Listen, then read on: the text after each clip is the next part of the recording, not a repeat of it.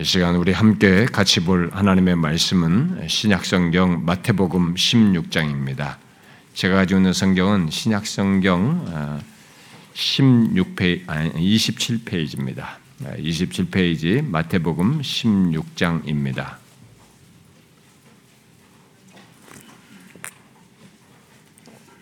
마태복음 16장 1절부터 4절을 어, 우리 한 절씩 제가 한 절, 여러분 한 절 이렇게 같이 어, 읽어보도록 하겠습니다.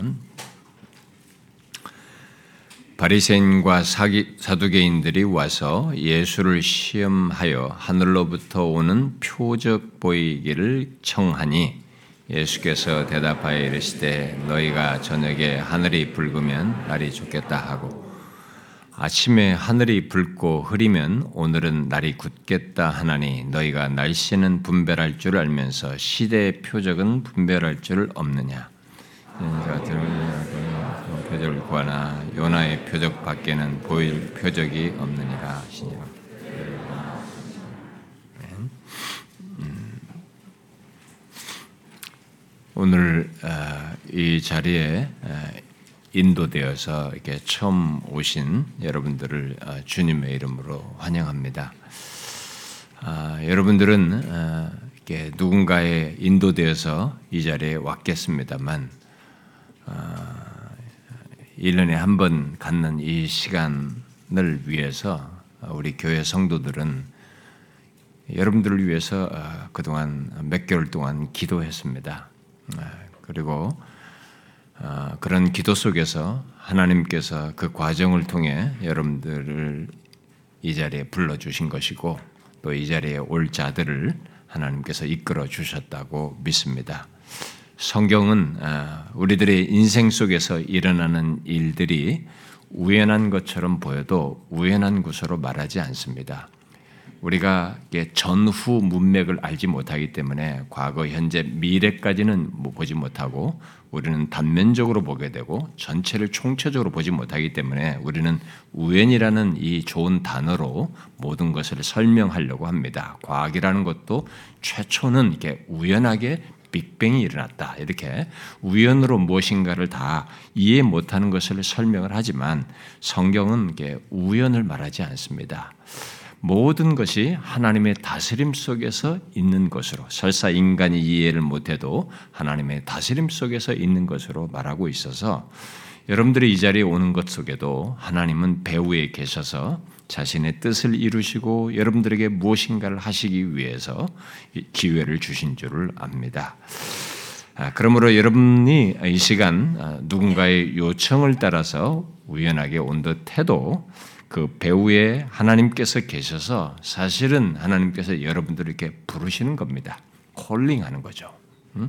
구원으로 이렇게 부르시려고 이끄신 것입니다. 그러니 기회입니다. 이 기회에 여러분에게 하나님께서 주시는 은혜가 있고 어떤 반응이 있기를 어, 기대하고 구합니다. 오늘 우리가 함께 읽은 말씀은 교회 처음 나온 사람들에게는 좀 어려운 말씀일 수 있습니다. 그러나 여러분들이 조금만 집중해서 들으시면 아, 아, 어떤 중요한 내용을 결국 하나님께서 여러분들에게 듣게 하실 것이고 대부분의 사람들은 아마 알아듣게 될 것입니다. 아, 제가 여러분들에게 재밌는 얘기를 하는 스타일이 아니고 성경을 차근차근히 설명하기 때문에 조금은 따라오는데 어려움이 있을지 모르지만 인내하시면 분명히 굉장히 귀한 말씀, 진리를 여러분들이 생명을 얻게 하는 진리를 들을 것이라고 믿습니다.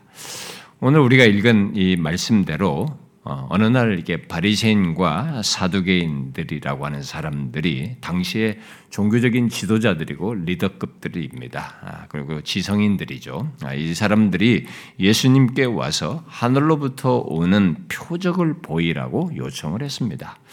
이 내용을 아, 교회 처음 나온 사람들은 갑자기 이런 내용을 들썩 처음 듣는 사람들에게는 예수님 당시 사람들이 예수님께 와서 이런 말을 한 것이 좀 이상하다라고 생각할 수 있습니다. 아, 일단 장난치는 것이 아니고 어, 예, 뭔가 아, 아, 알고 지금 얘기를 한다면은 어, 정상적인 사람으로서 이런 얘기를 했다면은 이런 말은 아무에게나 할 수 있는 건 아니잖아요. 하늘로부터 오는 표적을 보이라. 이건 아무에게나 할 수 있는 얘기는 아닙니다. 아, 그런 일을 할 수 있는 사람이 없지 않습니까? 아무나 할 수 있는 건 아니잖아요. 특히 아, 이런 말을 한 사람들이 이게 무슨 좀 이렇게 정신적으로 좀 돈 사람이라든가 이런 사람이면 몰라도 그게 아니고 당시 지성인이에요. 아, 종교적인 지도자들이고 생각이 있는 사람들입니다. 아, 그러므로 우리는 여기서 이제 질문을 하게 되죠. 아무나 할 수 없는 그 것을 예? 결국 왜 이들이 이제 예수님께 이런 요청을 했는가? 아무나 할 수 없는 이런 일을 왜 이들이 요청을 했을까? 뭐 하늘로부터 오는 표적을 보이라는 이런 일을 왜 얘기했을까? 하늘로부터 오는 표적이 무엇이냐에 앞서서 어, 우리는 왜 이들이 예수님께 와서 이런 특별한 표적을 사람 이게 어, 사람들로서는 할 수 없는 이런 특이한 표적을 보이라고 했을까를 먼저 어, 질문해 볼 필요가 있겠죠. 여러분 한번 생각해 보십시오. 왜 그랬을까요? 그것은 그 같은 요청을 하기 전까지 예수님께서 이미 보통 사람들이 할 수 없는 일들을 많이 행해 오셨고 그에 따라서 수많은 사람들이 이 예수님을 막 따른 것입니다. 당시에 수많은 사람들이 따르고 그를 자신들이 그동안 오래도록 이게 예언된 메시아가 있었는데 그 오래도록 예언된 메시아가 오셨나? 이분이 메시아인가 라고 생각하면서 말하고 있었기 때문에 그런 것입니다. 자, 여러분 이제 생각해 보십시오. 메시아가 무엇입니까? 메시아라는 말을 많이 들어보죠. 핸델의 메시아, 여러분 우리가 유명한 그런 어, 핸델의 이런 그 메시아라는 곡도 있어서 우리가 부르기도 하는데, 여러분 메시아가 무엇입니까? 쉽게 말하면은 구원자라는 말입니다. 구원자입니다. 성경은 이 메시아에 대해서 수천 년 동안 예, 예언을 해왔습니다. 이 세상에 구원자가 올 것이다. 메시아가 올 것이다. 라는 것을 계속 증거해 왔습니다. 특히 그가 오실 때가 가까워 올수록 더욱 구체적으로 더 많이 예언을 했습니다. 그런데 예수님이 굉장히 지금 놀라운 일을 행하심으로써 장차 메시아가 오겠다고 계속 오랫동안 들어왔던 그분을 생각하게 만든 겁니다. 아, 그래서 그것을 안 이 사람들은 결국 오늘 읽은 말씀을 이제 한 겁니다. 아, 그래서 이 말은 당신이 정말 메시아라면 곧 우리를 구원할 자라면 그렇다고 하는 것을 하늘로부터 오는 표적을 보임으로 증명해 보이세요. 증명해 보십시오. 라고 지금 말을 한 것입니다. 오늘 읽은 말씀에 시험하여 이렇게 말했다고 그러잖아요. 그러니까 시험하는 겁니다. 어? 하늘로부터 오는 표적을 보여라. 그래가지고 네가 메시아인 걸 증명해봐라. 이렇게 말을 한 것입니다. 자, 그러나, 예, 그런, 그러나 일단 예수님은 이들이 이런 요청을 하기 전까지 정말 그런 요청을 해도 될 정도로 엄청난 일들을 많이 행하셨어요. 여러분들이 이제 성경을 읽어 보시면은 마태, 마가, 누가, 요한이라는 이 네 개 복음서만 먼저 읽어 보시면 그런 기록들이 역사적인 기록이 꽉 많이 차 있습니다. 그런데 그에 대해서 성경이 이제 마태복음의 앞부분에 보면 이런 기록이 있습니다. 아, 예수께서 백성 중의 모든 병과 모든 약한 것을 고치시니 예수님께서 공적인 사역을 시작할 때 있는 일이에요.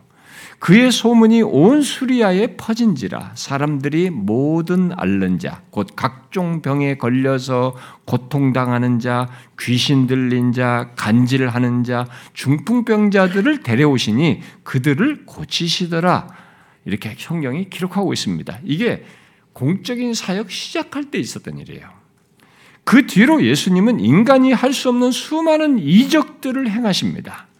오늘 우리가 읽질 않았습니다만 이 16장 앞부분에 이제 15장에 그 뭐 30절, 15장 30절 이하에도 보게 되면 바로 얼마 전까지 이들이 찾아와서 이런 말을 하기 얼마 전까지도 많은 병자들을 고치고 또 4천 명이라는 사람들, 그러니까 어른들 남자들 4천 명이니까 이제 아내 아내와 뭐 다른 아이들까지 합치면 최소 뭐몇 몇천 명, 최소 만 명이 되겠죠.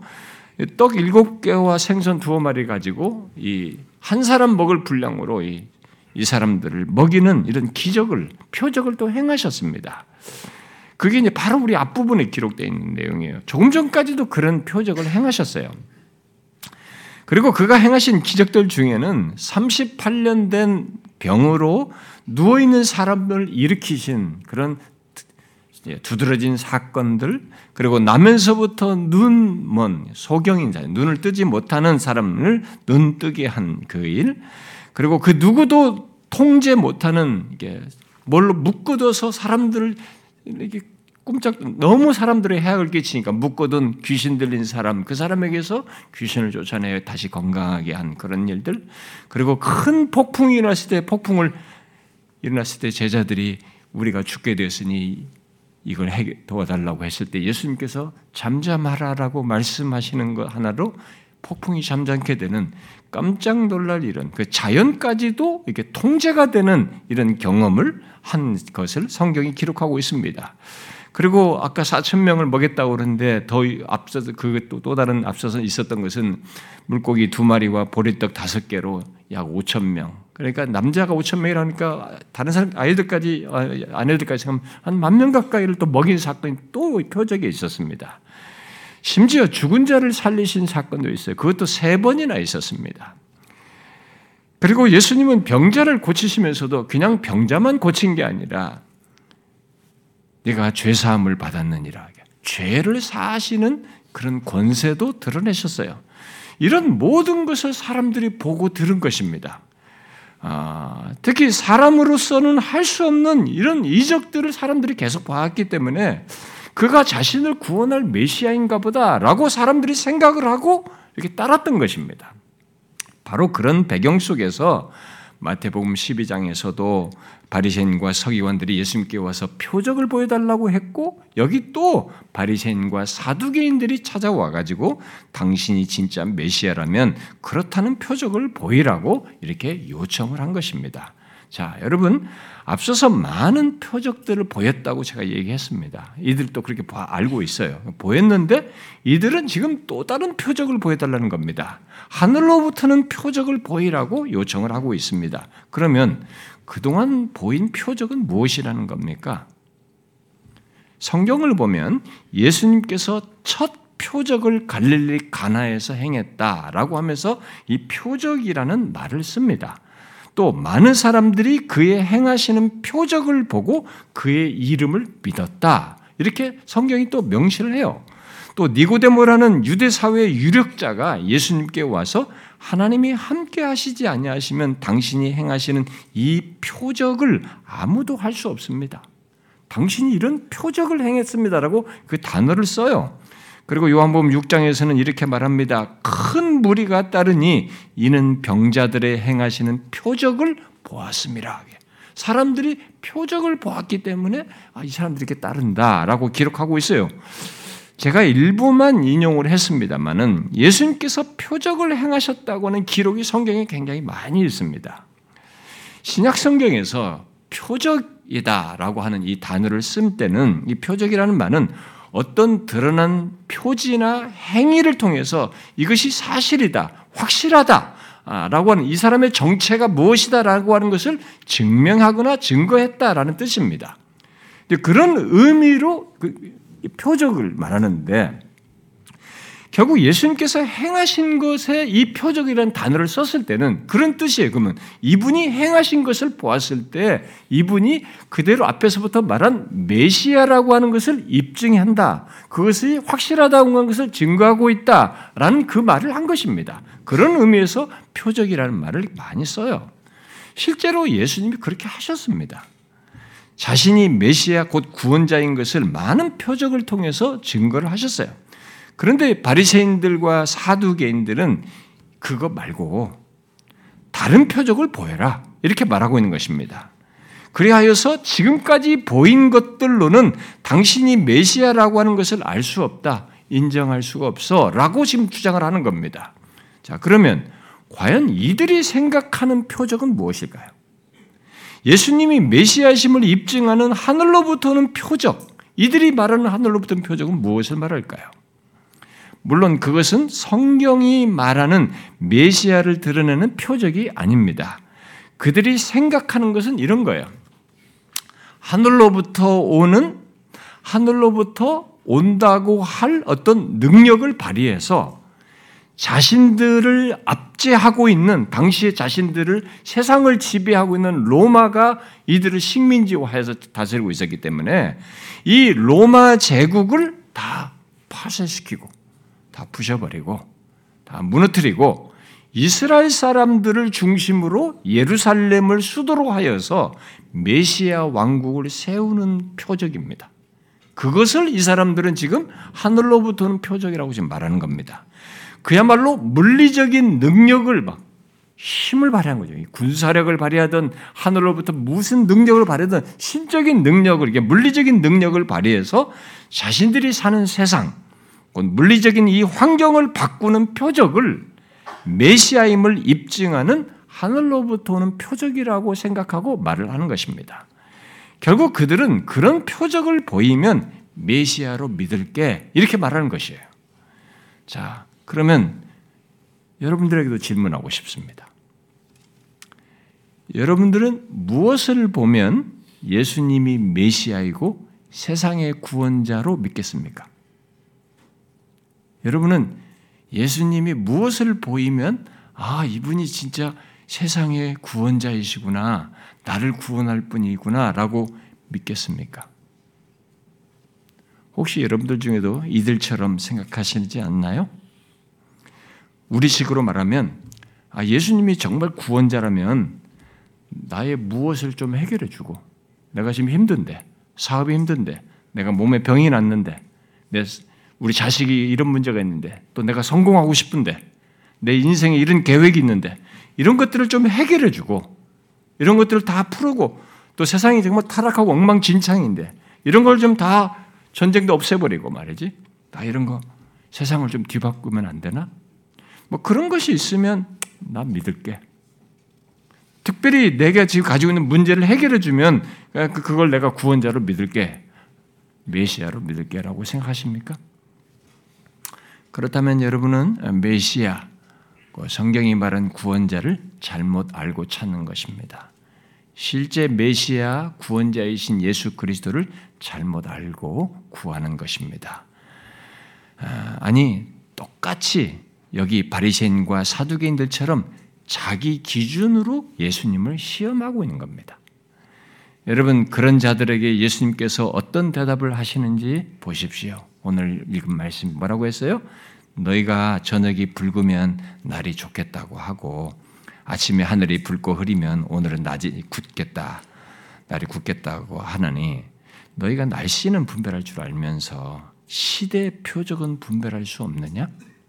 악하고 음란한 세대가 표적을 구하나 요나의 표적밖에는 보여줄 표적이 없느니라 이렇게 말씀했어요. 무슨 말입니까? 두 가지 사실을 말하고 있습니다. 첫 번째는 아, 천지의 기상은 잘 분별하면서도 그들이 보고 싶어 하는 메시아와 관련된 시대의 표적은 분별하지 못한다. 이렇게 말하고 있습니다. 쉽게 말하면 너희는 그냥 이 세상에 보이는 것은 어, 대충 잘 알고 이 얘기하는 것 같아. 그런 거 분별할 줄 안다 이게. 그런데 정작 너희 앞에 와 있는 메시아 구원자, 구원자가 있어도 그는 보지 못하고 있다. 이렇게 말하고 있는 것입니다. 자, 여기 시대의 표적에서 시대라는 말은 그냥 흘러가는 시간이 아닙니다. 이 헬라어에는 시간을 표시하는 단어 두 가지 중요한 단어가 있는데 그 어떤 단어를 쓰냐에 따라서 조금 의미가 다릅니다. 여기에 시대라는 말로 번역된 이 헬라 말은 그냥 흘러가는 시간을 말하는 게 아니라 특별한 시간을 말하는 거예요. 또는 결정적인 시간을 말하는 의미를 가진 그런 단어입니다. 그렇다면 시대 표적이다라는 말은 지금 시간이 메시아로 오신 그리스도를 통해 뭔가 특별한 일들이 일어나고 있는 시간이다. 라고 하는 것을 말하고 있는 겁니다. 그런, 그런 특별한 일이 일어나고 있는 시간을, 시간들이 모두 표적으로 있다. 시대 표적들이다. 그런데 그것을 분별하지 못하고 있다라고 말하고 있는 것입니다. 바로 자신들의 기준과 생각을 따라서 말을 함으로써 자신의 기준과 생각에 갇혀서 이 정작 표적을 분별하지 못하고 있다. 이렇게 말하고 있습니다. 여러분들도 자신의 생각과 기준에 갇혀서 예수 그리스도를 판단하시나요? 안타까운 것은 지금도 메시아가 이 예수 그리스도 구원자가 왔음을 증거하는 표적을 자기 생각에 갇혀서 보지 못하는 사람들이 많이 있습니다. 뭐 무엇을 가지고 이 얘기를 하든 간에 성경이 분명히 말한 역사 속에 등장해서 이 시대 표적을 드러내심으로 메시아심을 증거한 이 사실을 사람들이 자기 편견과 자기 생각과 자기 논리, 자기 기준에 갇혀서 듣지를 못하는 거예요. 분별을 못하는 것입니다. 여러분은 메시아, 곧 나를 구원할 자를 그런 면에서 한번 생각해 보십시오. 여러분들은 이 구원자를 분별하십니까? 아니, 여러분은 구원자란 어떤 자이어야 한다고 생각하시나요? 여러분이 생각할 때 구원자는 어떤 자여야 한다고 생각하십니까? 이 시간에 여러분들이 정확히 알기를 바랍니다. 마태복음 11장에서 앞서서 세례 요한이 질문했어요. 감옥에 갇힌 상태에서 예수님께 그의 제자들을 보내어서 이런 질문을 한 겁니다. 오실 그이가 당신이오니까? 우리가 다른 일을 기다리오리까? 이렇게 물었어요. 오실 그 이라고 하는 것은 바로 오래도록 예언되고 기다린 메시아를 두고 말하는 겁니다. 곧 구원자를 두고 말하는 거예요. 그 오실 구원자, 그 메시아 구원자가 당신입니까? 이렇게 질문한 거예요. 그에 대해서 예수님은 직접적으로 그래 내가 메시아야 이렇게 말하지 않고 메시아가 와서 하시겠다고 성경에 미리 앞서서 수백 년 전에 예언된 그 사실이 성취되고 있는 것을 말해줍니다. 이렇게 말해요. 너희는 가서 듣고 보는 것을 요한에게 알리되 맹인이 보며 눈을 감, 눈, 눈을 뜨지 못하는 사람들이 보며 못 걷는 사람들이 걸으며 나병 환자가 깨끗함을 받으며 못 듣는 자가 들으며 죽은 자가 살아나며 가난한 자에게 복음이 전파된다 하라. 이 말씀은요. 약 700년 전에 이사야 선지자가 예언한 거예요. 메시아가 와서 이렇게 하겠다고 한 거예요. 근데 그것을 지금 예수님이 하고 있었기 때문에 너희들이 그 본 것을 그냥 그대로 말해라. 왜냐하면 세례와는 메시아가 어떤 분일 것이라고 지식을 다 가지고 있었기 때문에 그냥 그대로 말해 주어라. 이렇게 말한 것입니다. 그러나 그런 표적들은 예수님이 예언된 메시아, 구원자라는 것을 알게 하는 것 정도인 것이죠. 그분이 우리를 구원, 구원을 얻게 하는 결정적인 표적은 아직 남아있는 겁니다. 이제 아 이분이 어떤 분이시구나, 이분이 메시아이구나라는 것 정도를 이런 표적을 통해서 말해주는 겁니다. 병자가 낫고 안전맹이가 이래서 이런 뭐 이런 것들이 다 그런 내용이에요. 메시아이다라는 것 정도로 알게 하는 것. 그런데 당시 대부분의 사람들은 메시아임을 들으는 이 표적부터 알아보지를 못했습니다. 메시아인가 보다라고 생각을 했고 그것도 병을 고치고 배고픔을 채우고 현실을 해결해 주는 메시아, 로마 압제에서 벗어나게 하는 메시아를 그 정도 수준에서만 메시아를 생각한 겁니다.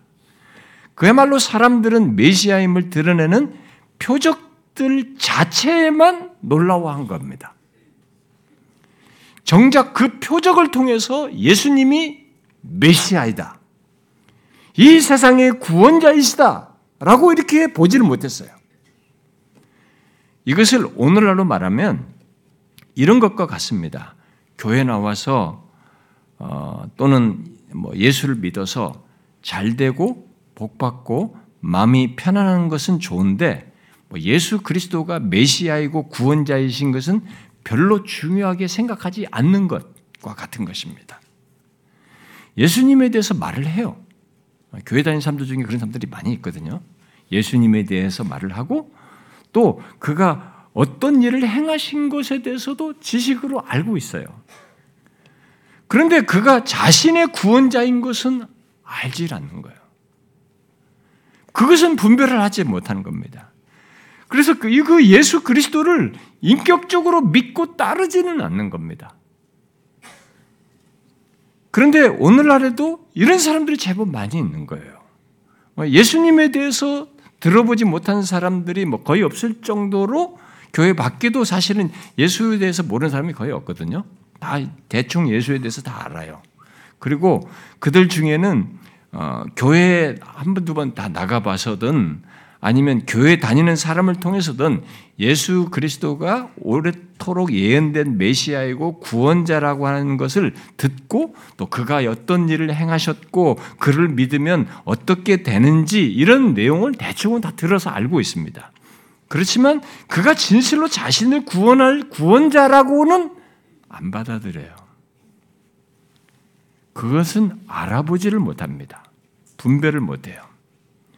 예수님은 그렇게 메시아임을 드러내고 시대의 표적을 분별하지 못하고 결국 메시아를 알아보지 못하고 표적을 구하는 세대를 두고 그런 사람들을 두고 악하고 음란한 세대라고 하시면서 아주 중대한 말씀을 하십니다. 그게 뭡니까? 자신이 진짜 보일 표적이 있다. 내가 진짜 보일 표적은 요나의 표적밖에 없다라는 이 말씀을 하십니다. 이 시간 우리가 주목할 말씀은 바로 이것입니다. 표적을 구하는 사람들, 교회를 다니면서 그저 이 세상에서 잘 되고 복 받는 것만을 구하는 사람들, 허망한 세상, 아, 뭘 해도 이렇게 마음이 허한 것을 조금 마음의 위로를 얻고 싶어 하는 사람들, 더 나아가서 내가 원하는 기준을 고집하며 어떤 증거를 보기 전에는 믿을 수 없다고 하는 사람들에게 예수님은 자신이 보일 진짜 표적이에요. 그리고 꼭 알아야 할 표적은 요나의 표적밖에 없다라고 이렇게 말씀을 하신 겁니다. 자, 요나의 표적이 무엇인지에 말하기에 앞서서 우리는 왜 요나의 표적밖에 보일 것이 없다고 했는지 질문이 생겨요. 음? 왜 그것밖에 보일 표적이 없다고 말했을까? 그것은 예수님께서 지금까지 보인 표적들은 자신이 메시아라는 것을 보게 하고 알게 하는 것 정도의 표적이었지만 이 지금 요나의 표적으로 말하는 것은 자신이 메시아로서 우리를 구원하기 위해 꼭 행하시고 이루어야 할 결정적인 것을 담은 표적이기 때문에 그런 것입니다. 그러면 구체적으로 요나의 표적은 무엇을 말할까? 이것을 말하려면 이 얘기가 깁니다만 간단하게 말하면 예수 그리스도께서 이 땅에 오시기 약 760년 경에 하나님께서 이스라엘의 선지자 요나라고 하는 사람에게 당시 세계의 강대국이었던 아시리아의 수도인 니느웨에 가서 그곳에 임할 심판을 선포하라고 이렇게 말씀을 하셨어요. 구약성경에 보면 요나서라는 곳이 있어서 요나서에 그게 다 기록되어 있습니다. 그런데 이 요나 선지자가 자기가 그것을 선포를 하면 하나님을 믿지도 않고 주변국을 정복해서 악하게 행하는 이방 나라가 회개하여서 심판받지 않을 것이 싫었습니다. 저런 나라가 돌아와가지고 심판을 안 받아? 그게 싫은 거예요. 그래서 하나님의 말씀을 거스리고 요빠라고 하는 항구에 갔을 때 마침 배가 다시스로 가는 배가 있어서 그 배를 타버렸어요. 이 다시스라고 하는 것은 학자들이 말하기를 이 지중해 서쪽으로 가는 것입니다. 그러면 아시리아는 이쪽이에요. 그러니까 정반대에 가는 배를 타버린 겁니다. 한마디로 자신의 심경 아시리아라고 아시리아 같은 이 악한 나라를 위해서 나는 어떤 일도 하고 싶지 않다라고 하는 것을 강력하게 드러낸 겁니다.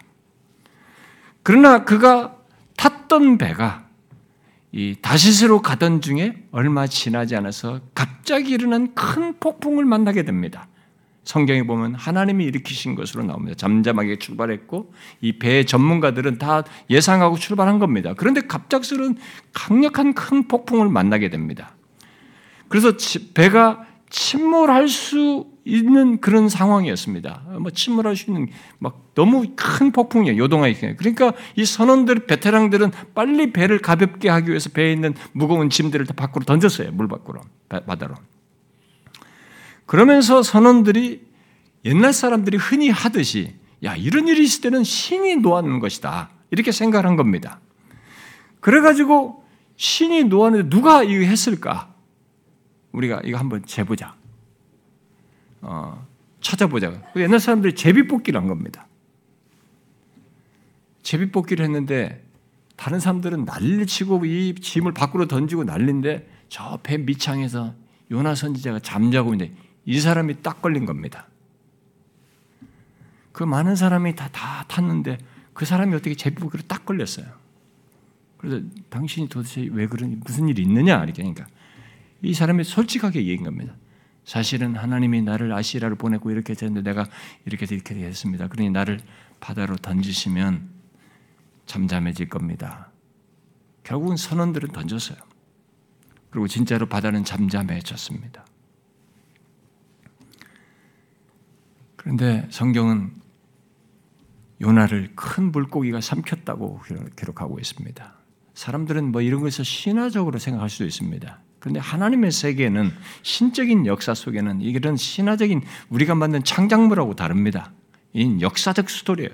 아시리아라고 하는 역사와 맞물려 있는 이 얘기입니다. 어, 학자들은 그런 큰 물고기는 향유 어, 어, 고래일 것이다라고 추측을 하는데 어쨌든 큰 물고기에 삼켜지게 됩니다. 그리고 그 뱃속에서 3일 밤낮을 보내게 돼요. 그런데 그때 그때까지도 이 사람은 생명이 붙어 있어서 거기서 거의 죽은 자 같은 조건 속에서 하나님께 간구를 합니다. 살려달라고 자기의 죄를 고백하면서 간구를 하게 되죠. 그랬을 때 이 물고기가 뱉습니다. 요나를 육지로. 그 거기서 살아나서 이 자기가 거기서 회개를 하고 고백을 했기 때문에 이제 하나님이 시킨 그대로 다시 니느웨를 향해서 거기서 출발하게 됩니다. 니느웨로 가서 그들에게 말씀하라고 한 대로 그들에게 이 말 심판을 외쳤어요. 그리고 그들은 회개했습니다. 그리고 그들은 그 위기에서 벗어났습니다. 이것이 아시리아의 역사서 역사와 맞물려서 일어난 사건이에요. 이때가 이스라엘 역사에는 여로보암 2세라고 하는 왕이 다스리고 있을 그때입니다. 바로 이 사건을 지금 예수님이 얘기하시는 겁니다. 요나 선지자가 3일 동안 물속이 뱃속에 있다가 살아난 것이 자신의 자신이 보일 표적을 예표한 것으로 얘기하시면서 내가 보일 표적은 그것밖에 없다. 이렇게 말씀한 겁니다. 자, 그리고 나서 예수님은 진짜로 오늘 16장에 이 바리새인과 사두개인들이 와서 표적을 보여달라고 이 말을 한 뒤로 한 6개월 정도 몇 개월 뒤에 진짜로 십자가에 달려 죽고 3일 만에 부활하십니다. 예수님에 관해 기록된 마태, 마가, 누가, 요한복음은 요나의 표적에 해당하는 이 마지막 부분을 상세하게 다룹니다. 여러분 기독교의 특별한 것은 부활을 얘기하는 것입니다. 죽었다가 살아나는 것을 얘기하는 것입니다. 진짜로 살아난 그 사건을 당시의 기록자들이 다 부활을 못 믿는데, 아니, 그걸 부활을 어떻게 믿어? 죽은 자가 사는 거 어떻게 믿어 하는데, 그 다 의심하는 과정에 믿은 사례들에 대한 기록들, 당시들의 기록, 역사적 기록들을 다 담고 있습니다.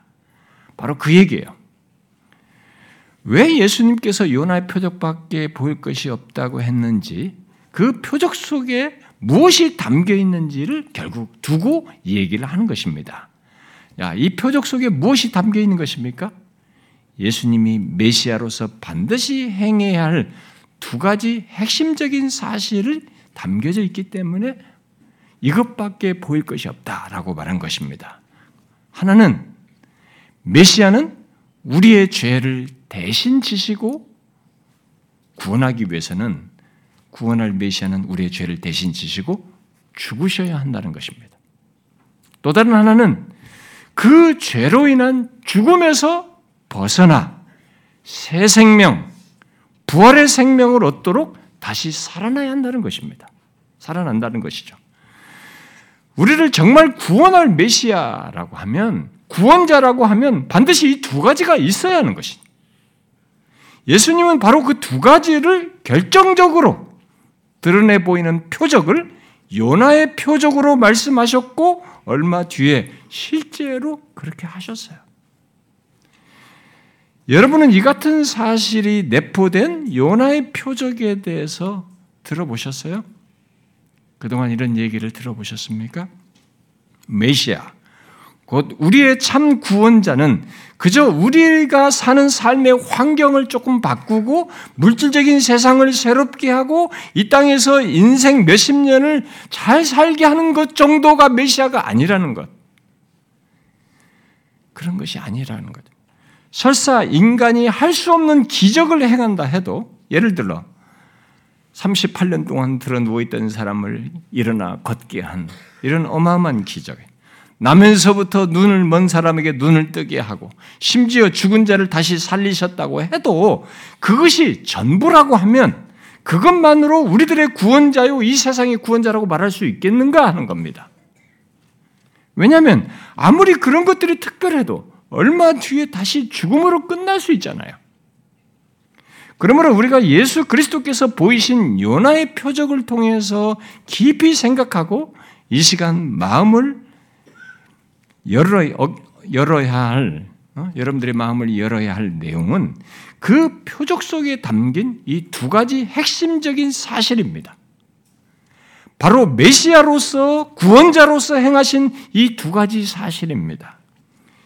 결국 예수님은 요나의 표적 속에서 이 땅에 그 어떤 인간도 스스로 해결할 수 없는 두 가지를 해결해 주셨습니다. 그게 무엇입니까? 바로 우리들의 죄와 그 죄로 인한 죽음과 심판이에요. 여러분들 중에 죄 없는 자 있습니까? 어제 하루만 해도 여러분들의 생각은 추하고 음란하고 더러운 것들을 그런 것들이 떠올랐을 겁니다. 그리고 탐욕에 이끌린 그런 삶의 흔적을 가지고 있을 것입니다. 욕심이 욕심인 줄도 모르고 그게 삶의 정상인 줄 알고 그런 것을 품으며 살아오는 흔적이 있을 것입니다. 또 말이 거칠고 정직하지 못하고 진실하지 못하고 온유하지 못한 모습을 가지고 있었을 것입니다. 그런 일을 여러분들은 나면서부터 지금까지 해왔습니다. 우리는 일생토록 그렇게 살아왔어요. 그런데 성경이 그런 죄에 대해서 뭐라고 말하는지 아십니까? 밖에 나가서 우리가 사회적으로 법에 걸릴 사람을 살인하고 뭐 이런 죄를 지어서가 아니라 이런 모든 것을 마음으로부터 품은 죄를 성경은 죄로 얘기하면서 그런 죄에 대해서 성경이 뭐라고 하는지 아세요? 죄의 싹은 사망이다. 죄의 대가는 사망이다라고 말하면서 육체적인 죽음 이후에는 심판이 있다라고 말하고 있습니다. 그러므로 그런 조건의 인간에게 구원을 말하려면 무엇을 말해야 겠습니까? 그런 조건의 인간에게 구원이라는 것을 말하려면 무엇을 말해야 되겠어요? 질병 고쳐주는 것? 잠시 마음 힘든 것을 달래주는 것? 인생 몇십 년 성공하고 잘 되는 것을 구원으로 말할 수 있겠습니까? 그런 것들은 구원이 될 수가 없죠. 언젠가 잃어버리고 죽음으로 끝나기 때문에 말입니다. 정말 구원을 말하려면 모든 인간이 가진 영원한 숙제, 그 누구도 스스로 해결할 수 없는 문제인 이 죄와 죄로 인한 죽음과 심판에서 구원하는 것이 있어야만이 구원이라는 말을 진짜로 쓸 수 있는 겁니다. 여러분은 이 구원을 생각해 보셨습니까? 아니, 이 구원을 받고 싶어서 찾고 구해 보셨습니까? 지금은 어떻습니까? 그냥 이렇게 살다 죽지, 이렇게 생각하시나요? 자신의 죄와 죄로 인한 사망과 심판에서 구원받고 싶으십니까? 그런 마음이 있으십니까? 만일 그렇다면 요나의 표적을 보이신 예수 그리스도 바로 우리를 죄와 죄로 인한 사망에서 구원하시기 위해서 우리의 죄를 지시고 십자가에 달려 죽으셨다가 3일 만에 살아나신 예수 그리스도를 믿어야 됩니다. 성경이 말했어요. 요한복음 1장에 이렇게 말했습니다. 영접하는 자, 곧 그 이름을 믿는 자에게는 바로 예수 그리스도를 믿는 자에게는 하나님의 자녀가 되는 권세를 주셨으니 그랬어요. 그렇습니다. 예수 그리스도를 믿으면 죄와 죄로 인한 사망과 심판에서 구원받는 것을 넘어 하나님의 자녀가 됩니다. 요한복음 3장은 예수 그리스도를 믿는 자마다 멸망하지 않고 영생을 얻는다 이렇게 말했어요. 멸망은 모든 사람이 자신의 죄와 죄로 인해서 죽음과 심판을 받는 것을 두고 얘기하는 겁니다. 모든 인간이 죄가 있기 때문에 멸망을 할 것을 얘기하는 것이죠. 그런데 누구든지 예수 그리스도를 믿는 자는 그런 멸망, 심판을 받지 않고 오히려 영생을 얻는다고 분명히 말하고 있습니다. 예수님은 자신이 죽으시고 3일 만에 부활하시기 전에 이미 죽은 지 4일이나 된 4일이나 지난 4일이나 된 나사로라는 사람을 그 세 번 죽은 자를 살린 사람 중에 한 사람이 나사로인데 죽은 지가 4일이 됐으니까 유대 땅에는 금방 썩습니다. 냄새나요. 예, 더운 날, 더운 날씨 나라에서. 그래서 4일이나 된 이 나사로를 살리십니다.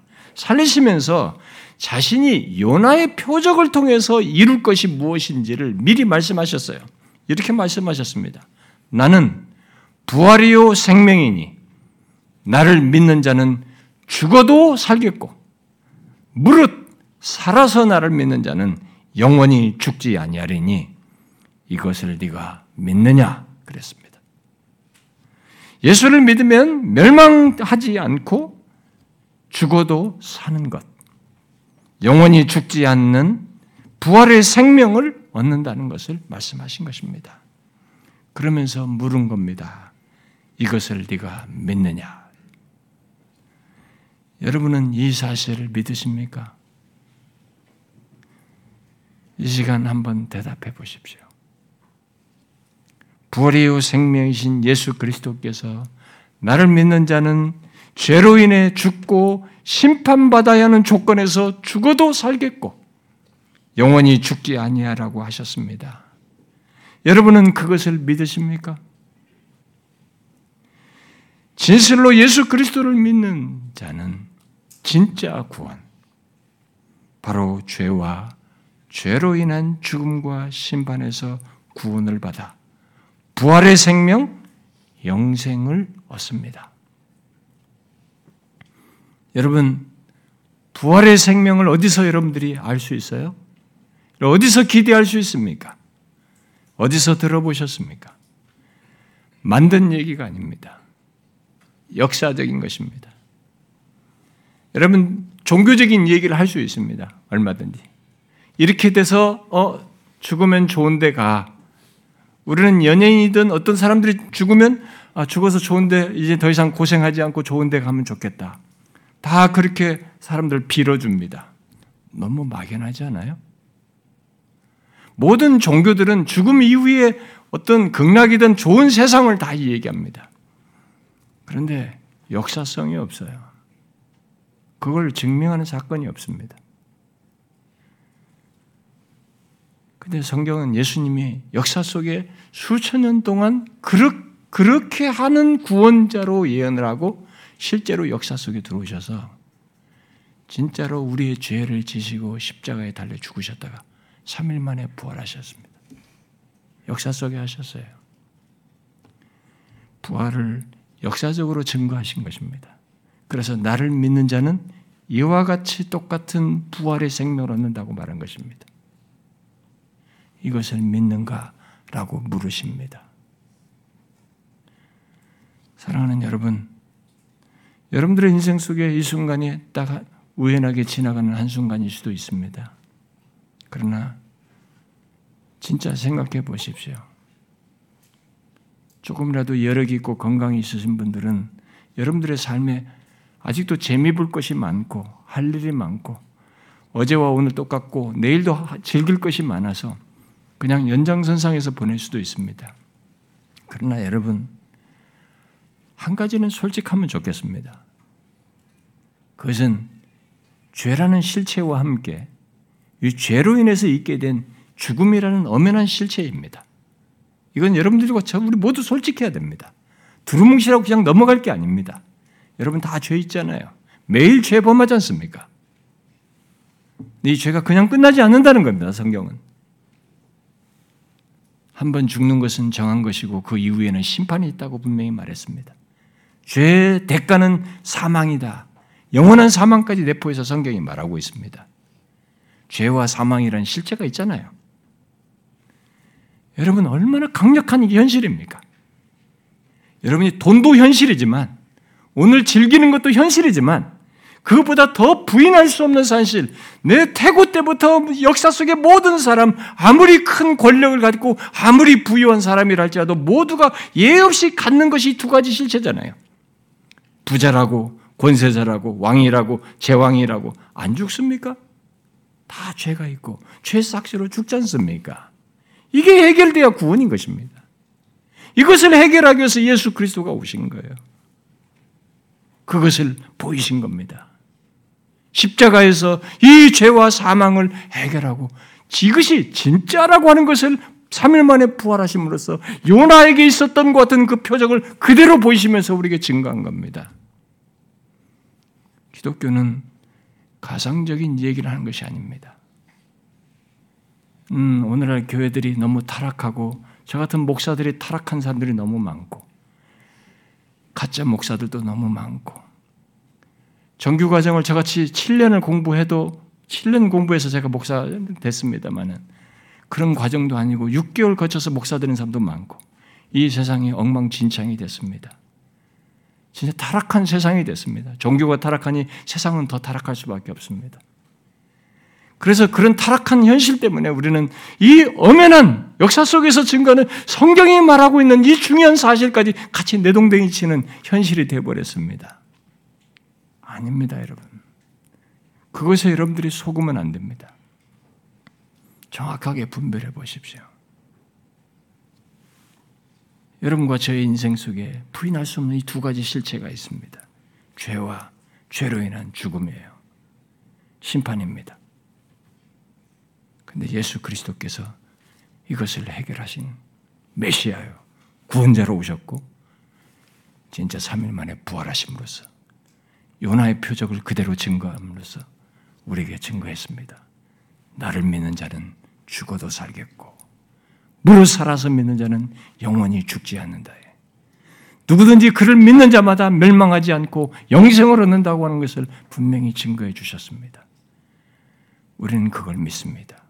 앞선 모든 믿음의 사람들이 다 그 길을 갔습니다. 여러분과 저도 어느 나이 때 하나님께서 부르시든지 진짜 예수를 믿는 가운데 그렇게 될 때는 우리는 죽음을 잠잔다라고 말합니다. 여러분들이 잠을 자고 그 다음날 아침에 여쪽에서 깨어나듯이 신자들의 죽음은 멸망이 아닙니다. 영생으로 생명으로 잇대어 연결되는 것으로 성경이 분명히 말한 것입니다. 이 말씀 예수님께서 말씀하신 그대로입니다. 사랑하는 여러분, 여러분들의 인생 속에 듣는 오늘의 이 말씀을 귀담아 들으십시오. 예수 그리스도께 나오십시오. 이건 굉장한 선물입니다. 죄와 죄로 인한 죽음에서 벗어날 수 있다는 것은 내 인생의 최대의 선물입니다. 다른 건 다 지나가는 것들입니다. 이건 결정적인 겁니다. 영원한 운명을 좌우하는 내용입니다. 이게 선물. 이 선물을 주시기 위해서 하나님의 아들 예수 그리스도께서 오셨고 실제로 이루셨습니다. 이 선물을 받으십시오. 그를 영접하면 받습니다. 예수 그리스도를 영접하면 받습니다. 이 자리에 오신 여러분들이 모두 이 선물을 받아 구원 얻기를 바랍니다. 영생 얻는 은혜와 복을 얻기를 바랍니다. 기도하겠습니다.